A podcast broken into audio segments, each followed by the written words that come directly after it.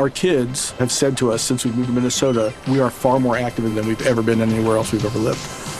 Moving to Minnesota opened up a lot of doors for us. Just this overall sense of community, of values that, you know, Minnesotans have. It's a real accepting, loving community, especially with two young kids.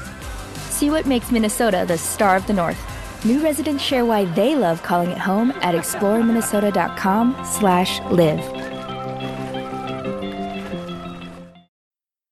Hi everyone, it's early June twenty twenty as I'm writing this, and like many people, I've been following current events with anger and depression. If you're listening to this sometime in the future, those current events would be the murders of George Floyd and Breonna Taylor, the protests that have followed, and the police violence in response to those protests. Now, this podcast isn't about police militarization or systemic racism. And indeed, I'm not really the expert voice you should listen to on either one. So rather than ramble on here, I'll just give a few reading slash listening recommendations. These will be a bit Canadian specific, as that is where I am, and because I think that Canadians need to be reminded that though this is very often treated as an over-there problem in our traditional media, we indeed have our own very serious problems with systemic racism, deaths in police custody, and policing that only quote-unquote works for part of the population while terrorizing the other. But I said I wasn't going to ramble on, so. The book is The Skin We're In, A Year of Black Resistance and Power by Desmond Cole. As podcast listeners, I'd also point you towards Desmond Cole's recent appearance on the podcast This Matters. The episode is Desmond Cole and the Case for Defunding the Police. And staying with Canadian podcasts, I'll also mention Sandy and Nora Talk Politics, where they've been, over the last number of episodes, covering policing during covid nineteen, questions around defunding the police in Canada, and how the Canadian media has been handling, or generally mishandling, all of this. You'll find links in the episode details. Thanks for listening. Welcome to Human Circus.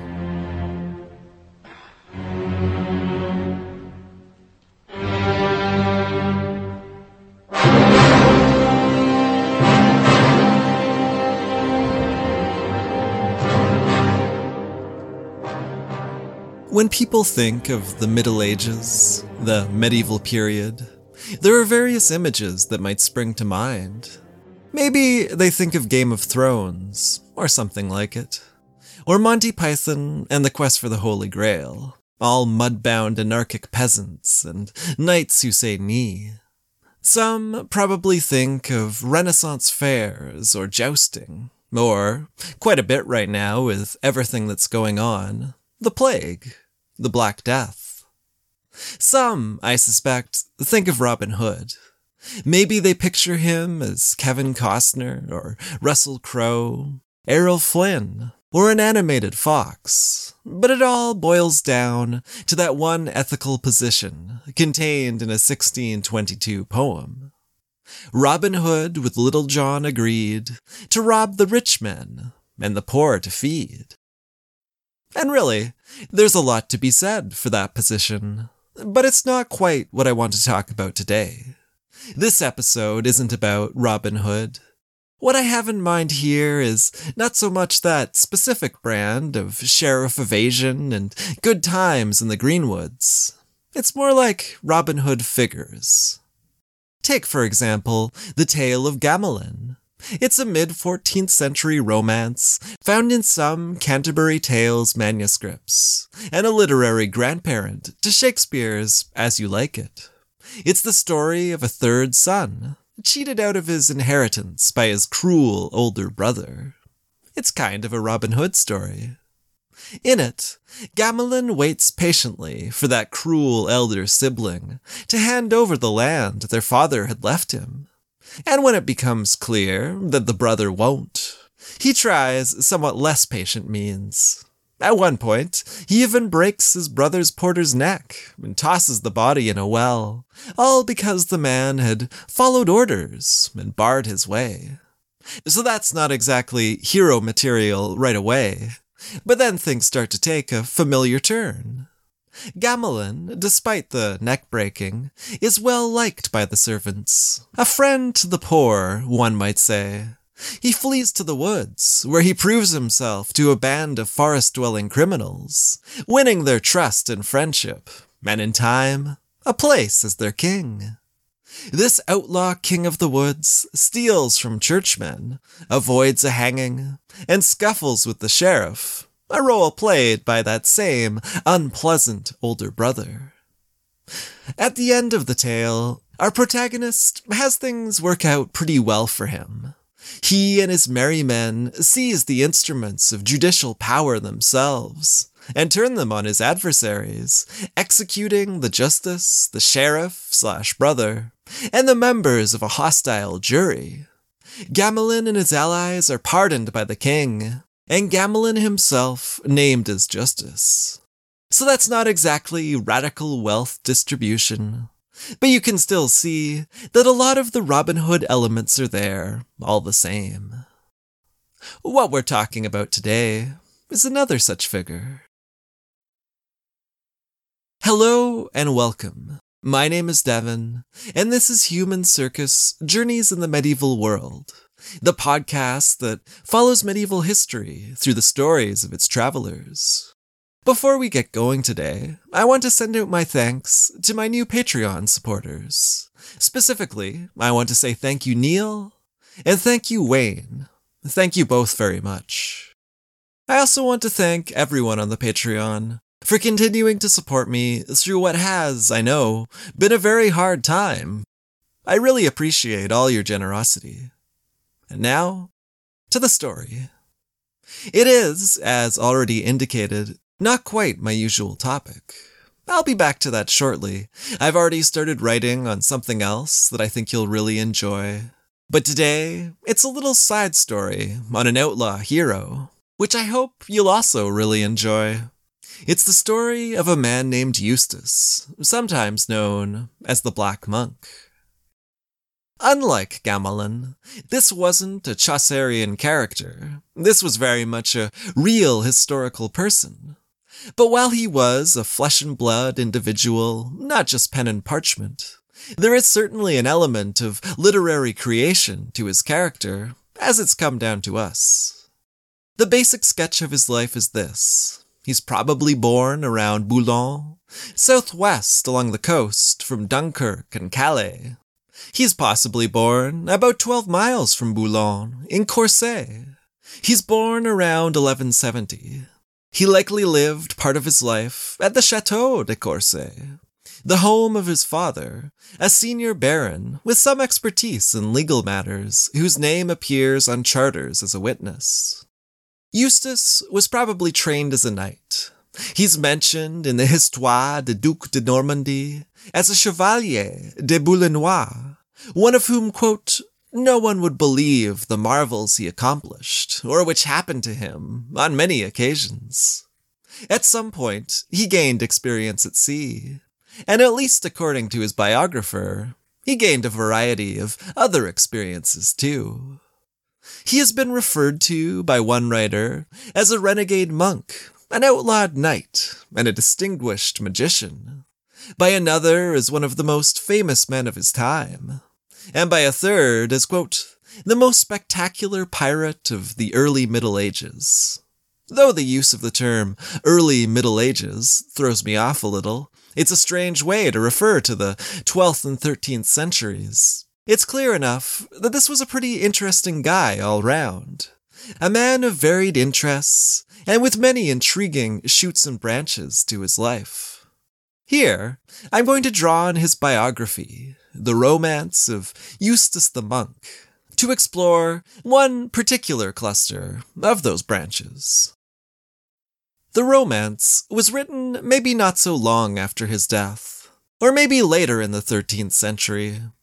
In one manuscript, Eustace's story is recorded along with another that is written by the same hand, and is dated in its conclusion in the year of the incarnation of our Lord Jesus Christ, twelve eighty-four, in the month of February.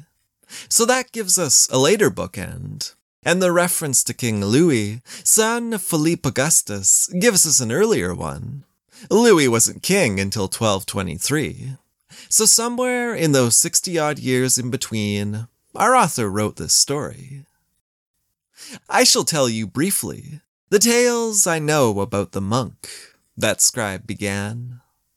He went to Saint-Somere, eight leagues from the sea, where he became a black monk of the Order of Saint Benedict.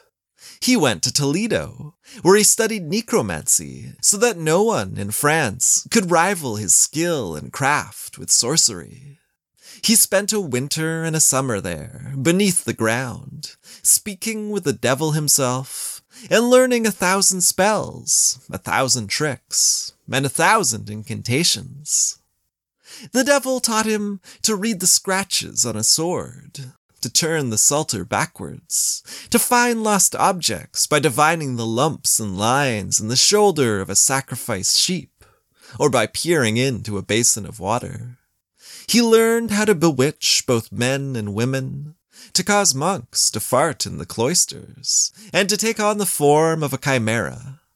And when he'd learned all he needed, he parted. He parted ways with the devil, who told him this one last thing. He would go on living until he had done a great deal of harm. He would wage war against kings and counts, and he would be killed at sea.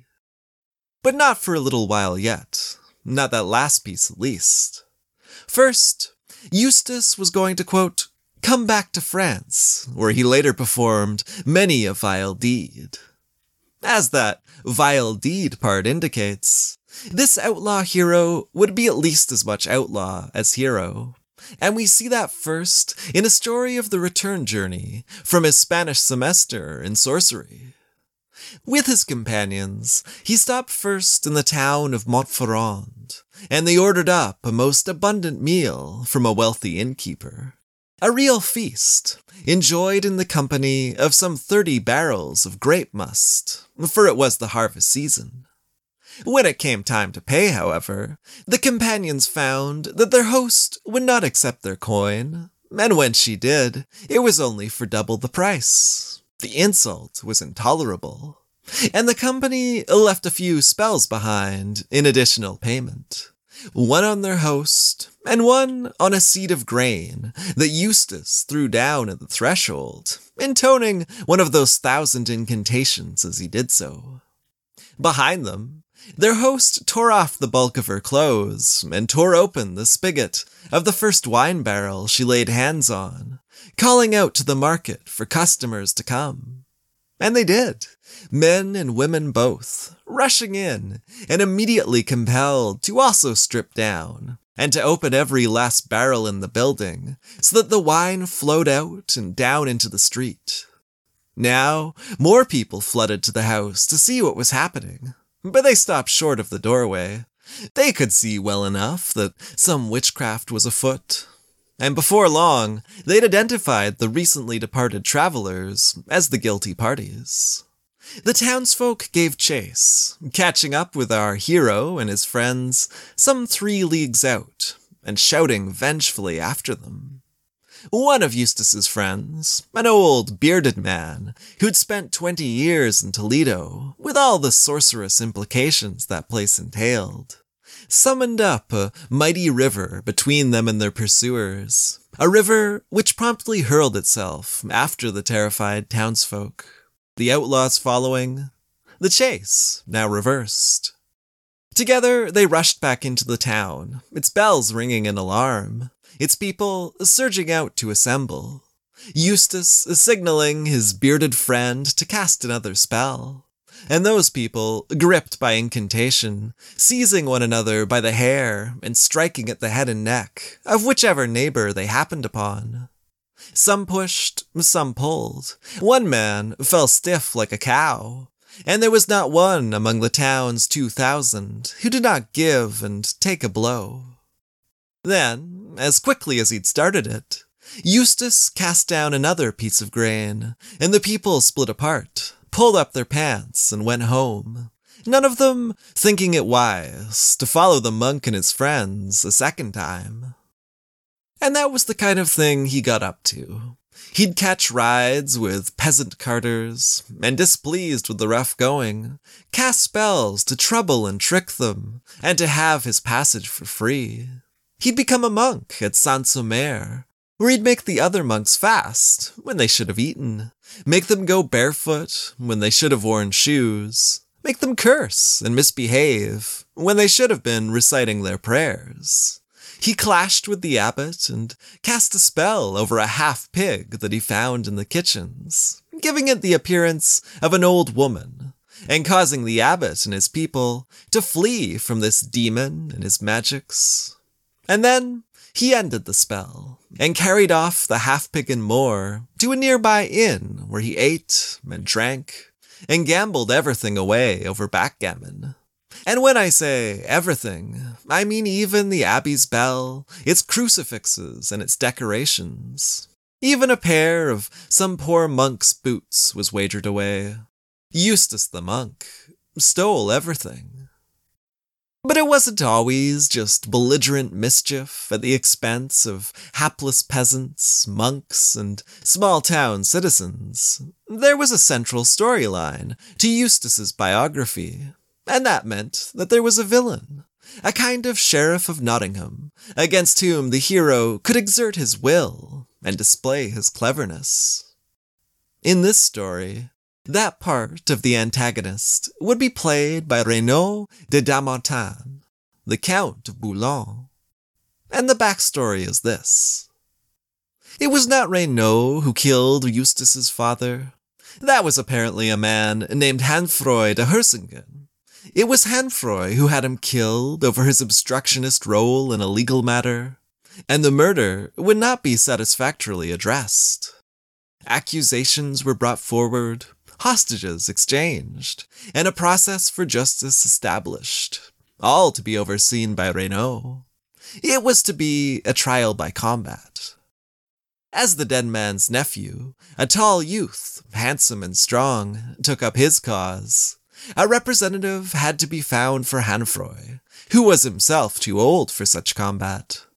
There was no friend or relative that would do it, but eventually someone was chosen, also described as tall, bold, strong, and handsome.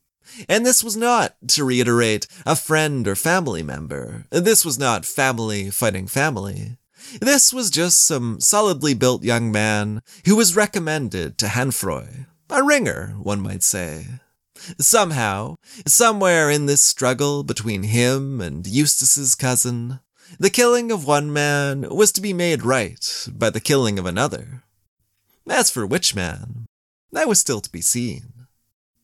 The combat began, and Eustace, whether because he disagreed with his opponent's choice of champion, or from a deeper dissatisfaction with the very basis of the whole proceedings, made it known to the Count that no matter who was victorious, he would not be considering the issue resolved.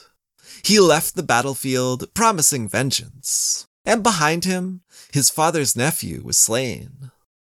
The table was set for future conflict. And after this break, we'll get to it.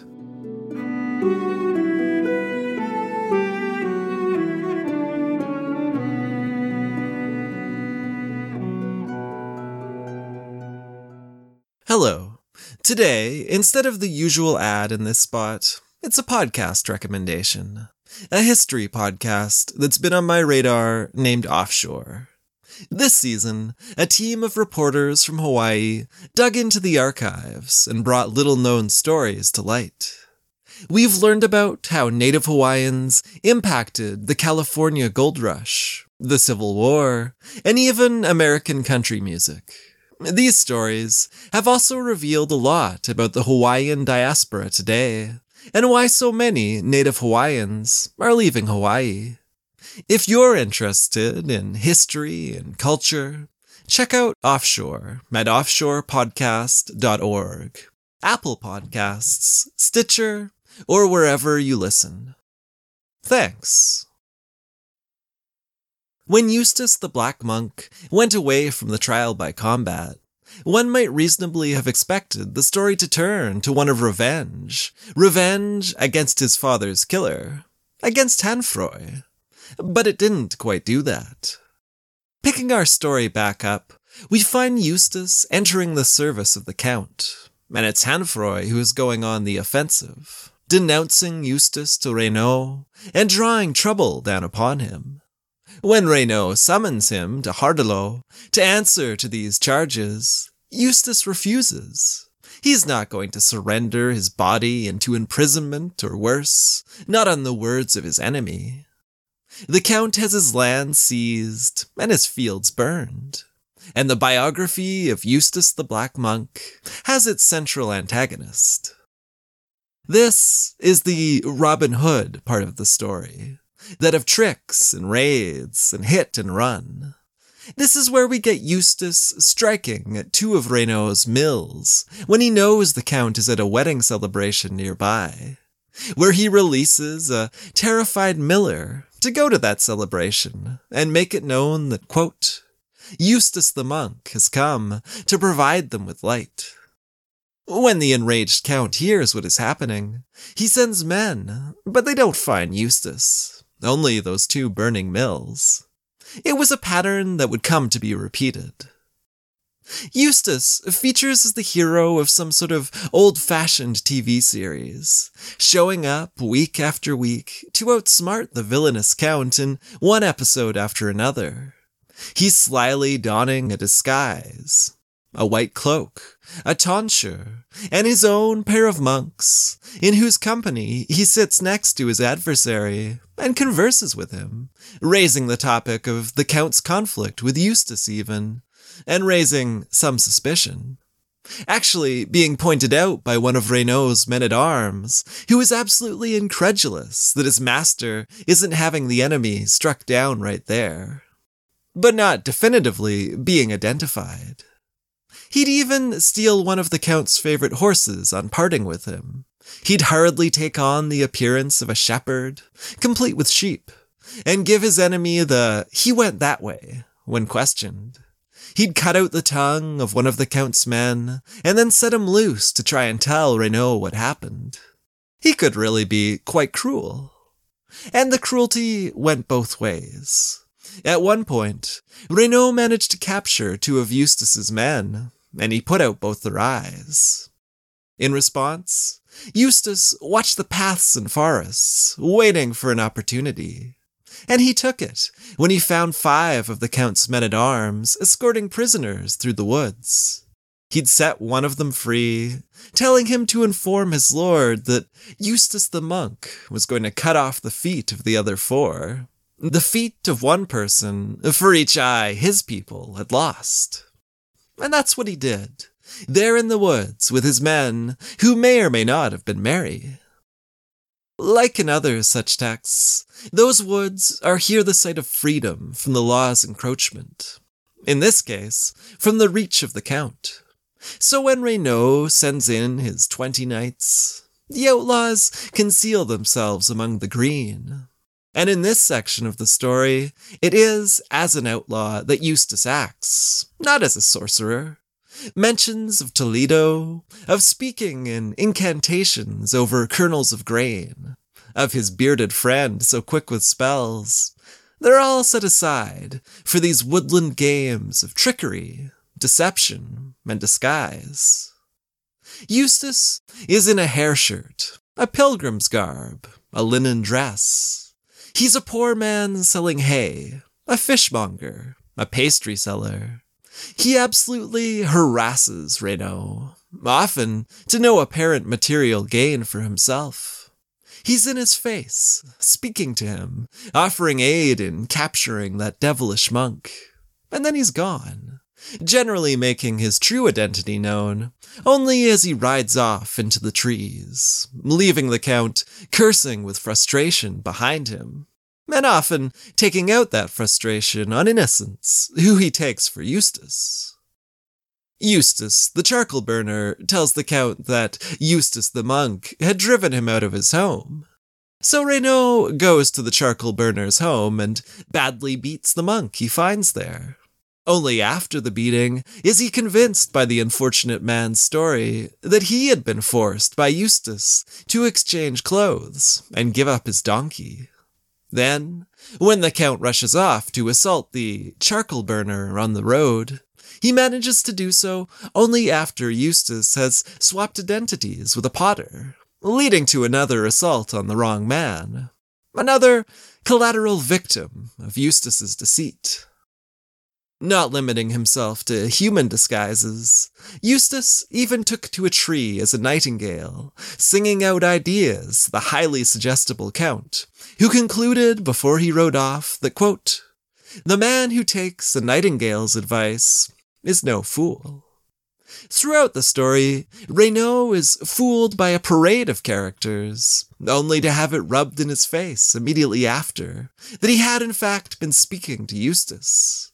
That leper who he and his men had thrown coins to, that was Eustace.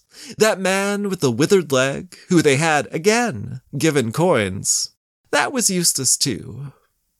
As you might expect, even a slow learner such as Renaud starts to realize that he is being absolutely taken, again and again, through his enemy's skills with disguise, and he lashes out. He arrested four monks, then four merchants and a dealer, three paltrymen, two donkey drivers, four clerics and a priest, six fishermen and their fish. And still, he did not have the man he wanted. He lost horses, he lost men, he lost money, and he was not alone. No less than King Philippe, who had business with the Count, lost a knight at Eustace's hands. The monk was not bothered by the king's presence. Indeed, when Renaud formed the rear guard to escort Philippe through his land, the monk's men raided that rear guard, capturing five knights, six palfreys, and five war horses. When the king confronted Renaud over this trouble on his land, the Count could only answer, "So help me God, I cannot avenge myself on him. He is a devilishly warlike monk." And really, that sort of exasperated venting is all the Count ever seems to accomplish. "By my bowels, by my belly and legs," he exclaims at one point. "By my throat and teeth, how this man deceives everyone." Eustace, like some cartoon character dispatched from the future to haunt him, had escaped again. On one occasion, the black monk had a smith reverse the horseshoes on his steed so as to throw Renaud off his trail. On another, he baked tarts with pitch and wax in the middle, and one containing a mocking letter, and had them presented to the Count and his men. "May he be commended to the devil," spat Renaud, "for he will never be caught or apprehended." And he wouldn't be, or at least not for very long. There was that one occasion where a saddle malfunction briefly dropped him into his enemy's hands, but his men soon came to his rescue. The Count just couldn't hold him. But what about Hanfroy, you may well be asking? What about the man who had, after all, killed Eustace's father and brought him all this trouble with the Count? What of him? He would make another appearance in the story, though not a lengthy one.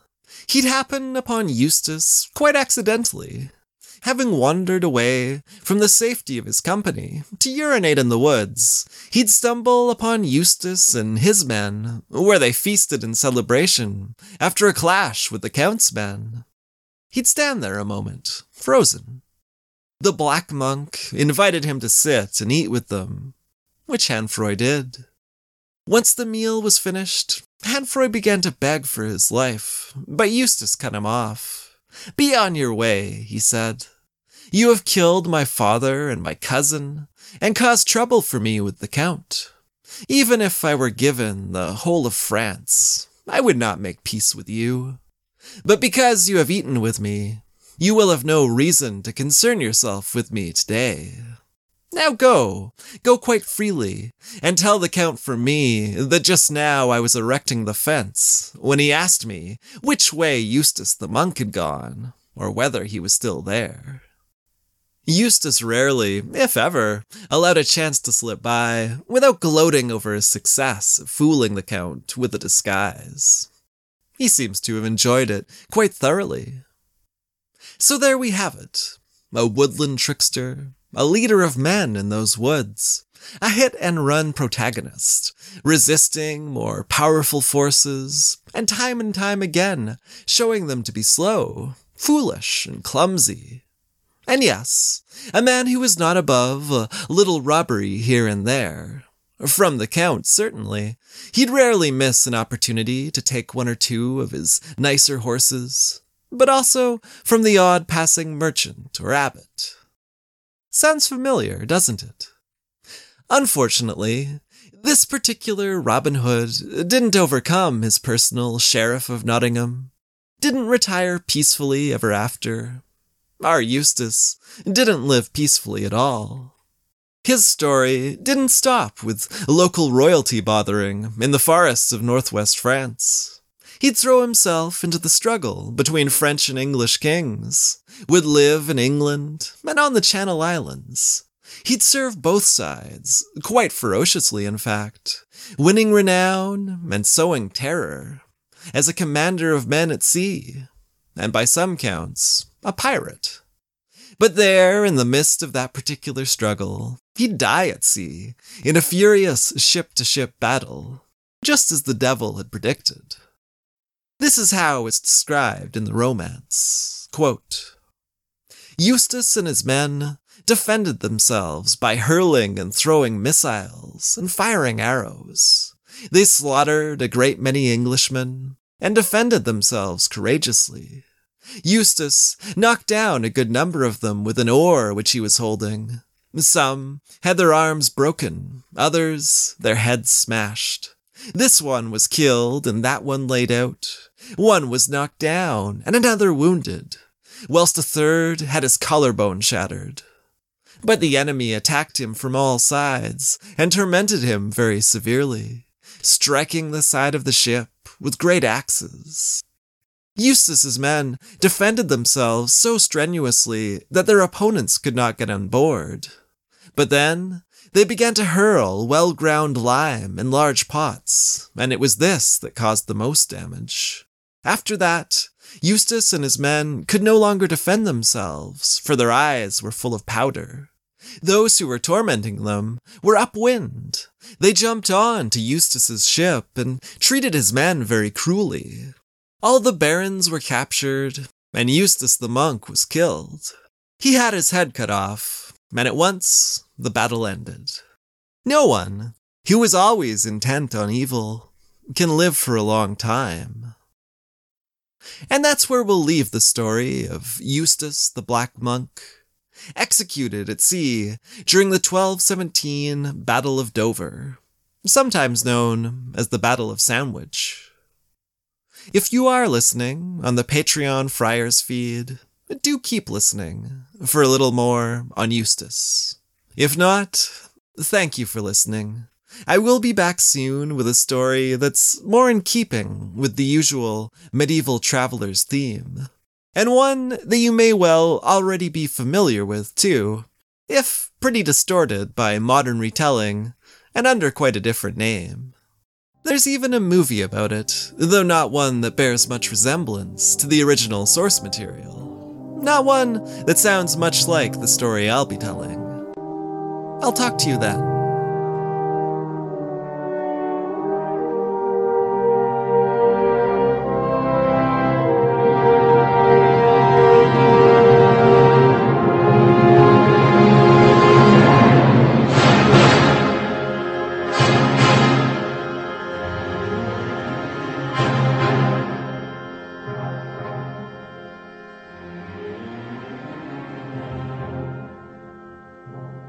Human Circus will return.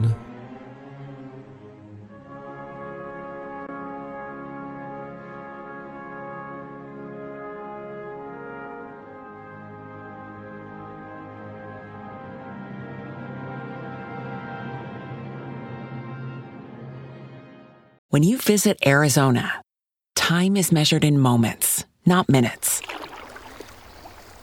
like the moment your work stress disappears as you kayak through the canyons, or the moment you discover the life-changing effects of prickly pear chocolate.